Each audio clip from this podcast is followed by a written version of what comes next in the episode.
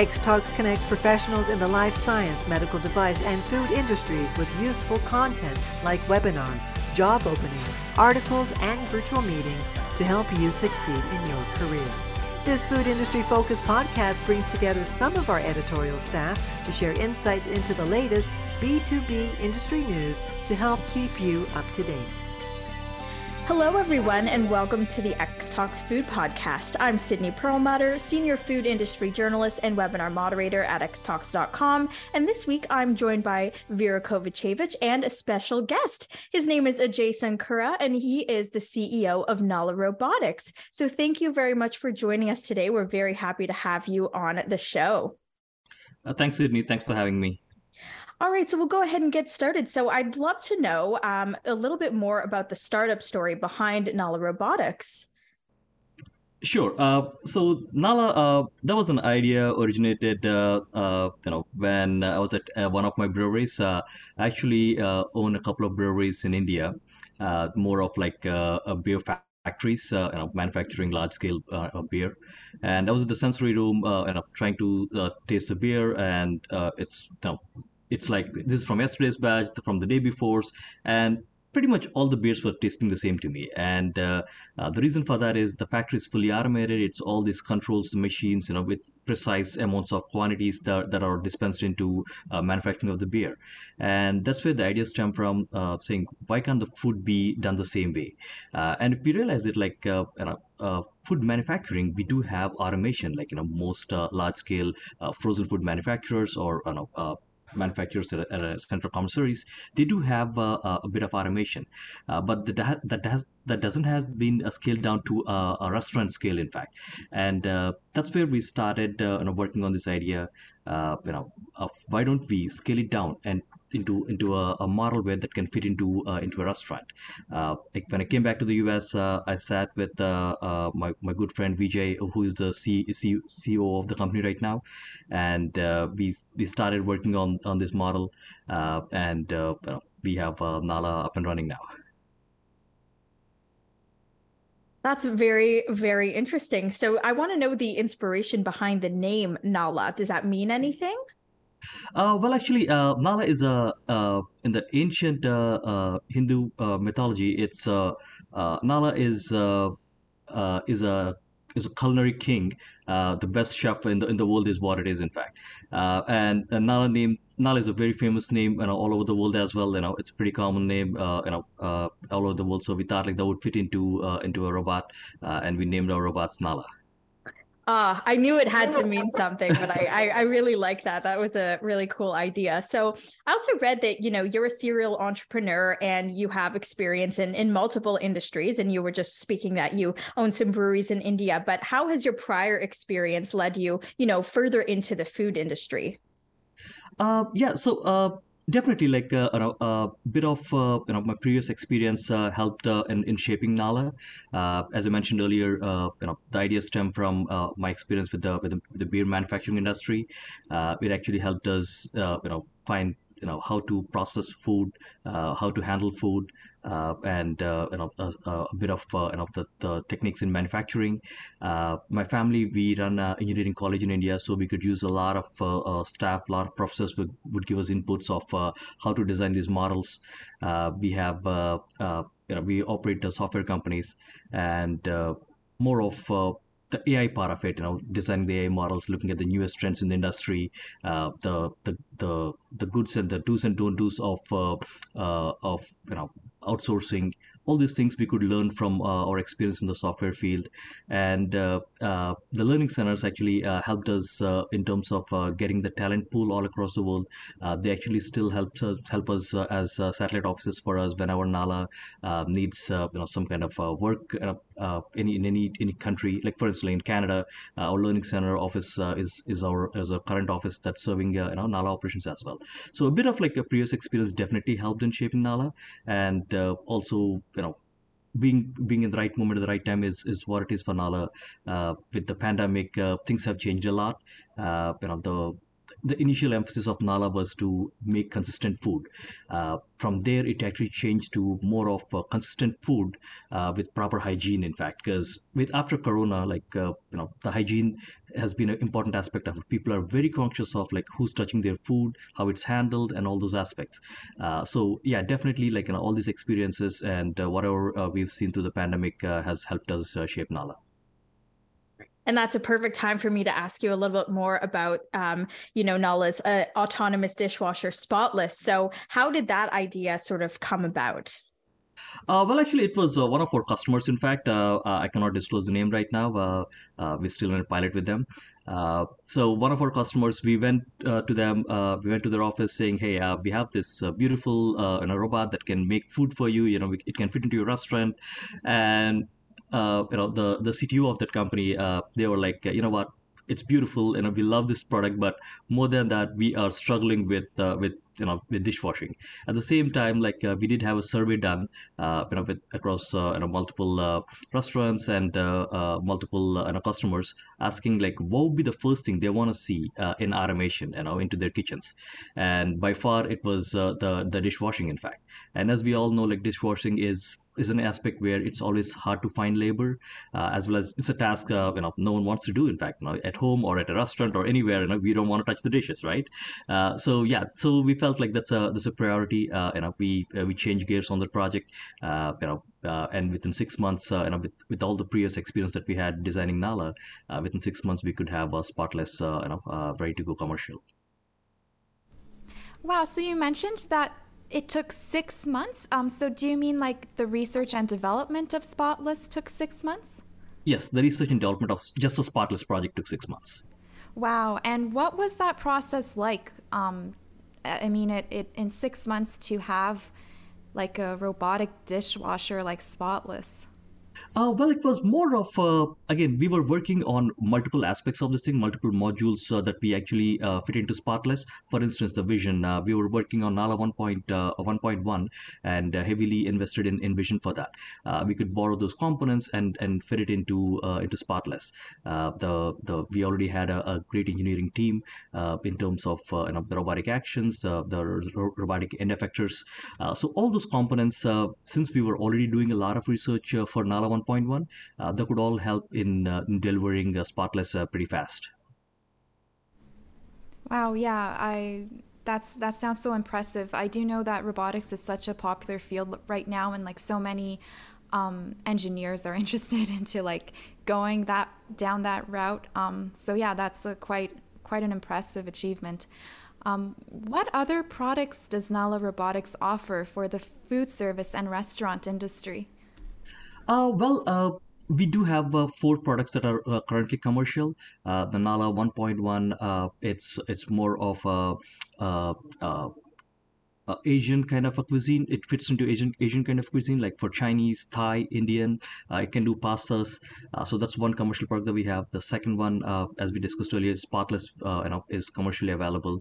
Uh, we do have Pizzaiola available that can make you know pizzas and uh, we have uh, also the wingman uh, which is more of a fry robot that can take care of wings fries uh, tater tots anything that you need a, a, fryer for. These are the four products that we already have and currently in the pipeline we do have a few more products uh, mainly towards the other uh, areas or other concepts that you know that that we have been working on mainly to do with sandwich making uh, and uh, other aspects of uh, the culinary industry that you know, bakery and other aspects that we haven't made commercial yet. So sorry um, how do you foresee you know robots and humans coexisting in restaurant settings in the future i know it's a some some people may be a little bit resistant to it um, but i'm sure that uh, you know you, your company takes a more positive uh, attitude towards the, them coexisting together Totally. In fact, uh, yeah, that's a uh, that's an interesting question, and uh, the way I would look at it is, uh, robots and humans we've been coexisting for a long time. Uh, if you look at uh, the car manufacturing industry, for instance, half the half the manufacturing is actually done by the robots. You know, uh, humans are mainly there to take care of the, the quality part of it or to make sure that you know, things are uh, you know right there at the right place. But yeah, in in manufacturing settings, in most manufacturing settings, uh, there are humans and robots that are you know, that are coexisting. automation has been widely accepted all across the world, across every industry, uh, and similarly, like if you look at again, uh, if you look at uh, food manufacturing industry, most large scale frozen food manufacturing manufacturing is done by by robotic arms or uh, by uh, full automations in fact. Uh, so it's it's more more of like you know a miniature scale of it. So i believe that in a restaurant uh, a coexisting of robots and human is totally possible. And with the advances that are done uh, in terms of robotic arms uh, in terms of ai and vision we definitely see a lot of safety features being embedded into the robots that can make the you know the, concept of humans and robots working or robots you know completely replacing a human element of it uh, you know, completely possible now So, um, you know, if a restaurant operator is interested in leasing any Nala products, how would they go about doing so? Uh, well, we do have uh, partnerships with uh, with several uh, you know financial companies. Uh, you know, we have they have different models that they can uh, lease out the equipment for. You know, if someone wants to buy it outright, you know, they can do that as well. but if someone's looking for financing or or a lease model, we do have partnerships with with several banks and financial institutions to to you know fulfill that. And you you mentioned that you had some um, you know some products in the pipeline, and obviously Spotless is currently deployed in some non-commercial kitchens. I saw like hospitals and living centers, and it will soon be used in a national diner chain. So, if you can um, tell me what else can we expect to see from Nala Robotics in in the short term future? Uh, well, as a uh, uh, Spotless has been piloted and uh, it's it's one of uh, our uh, hot product right now is what I would say. Uh, but we definitely have a lot of interest for uh, the you know, the Wingman. we are coming up with next version of our Wingman, which can be much. It's, it's, more of upgrade, you know, that can handle more of like you know even adding a label to it, you know, completely sealing the containers and and sending it to you know to the the front of the kitchen, front of the restaurant, and the, the next product in, in the pipeline, uh, we are working on, uh, as I mentioned earlier, uh, a sandwich machine uh, that can pretty much make uh, you know either a submarine sandwich or uh, or a burger, you know, pretty much of that thing. Bowls is actually on the menu.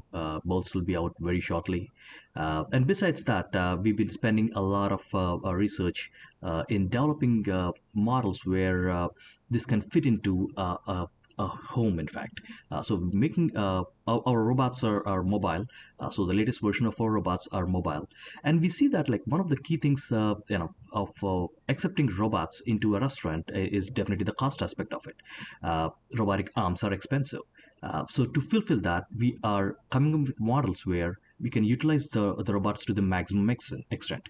Another way, instead of an arm doing only one task, we're trying to make it do multiple tasks. Uh, for instance, uh, uh, we want the robot to make you sandwich. Uh, during a rush hour, it would come and make you sandwich, and then during off-peak hour, it can mobile. It's mobile, so it can go back and do your dishes, and then come back and make your sandwich. So kind of like trying to increase the throughputs, trying to increase the, the efficiency. Uh, that way, bringing down the total operations of the robots down is our key aspect of focus right now. And uh, we believe uh, you know we should be able to come up with these things very shortly. And those uh, those the same mobile models we'll be implementing to to fit into uh, a home setting uh, to do your uh, daily household tasks whether you know again washing your dishes or you know you know separating your clothes and putting it in you know for laundry. So kind of like you know as models that can help into our day-to-day lives is what we're working on now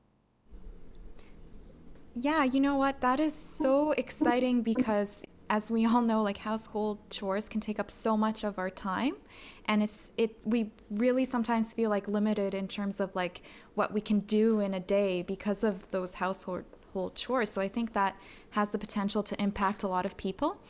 Um, I also wanted to ask you, Ajay, like regarding Nala Robotics, uh, where are the corporate headquarters and like where are your R and We are actually uh, we are based out of Arlington Heights, Illinois, uh, a suburb of Chicago. Uh, we are like 10 minutes from O'Hare Airport.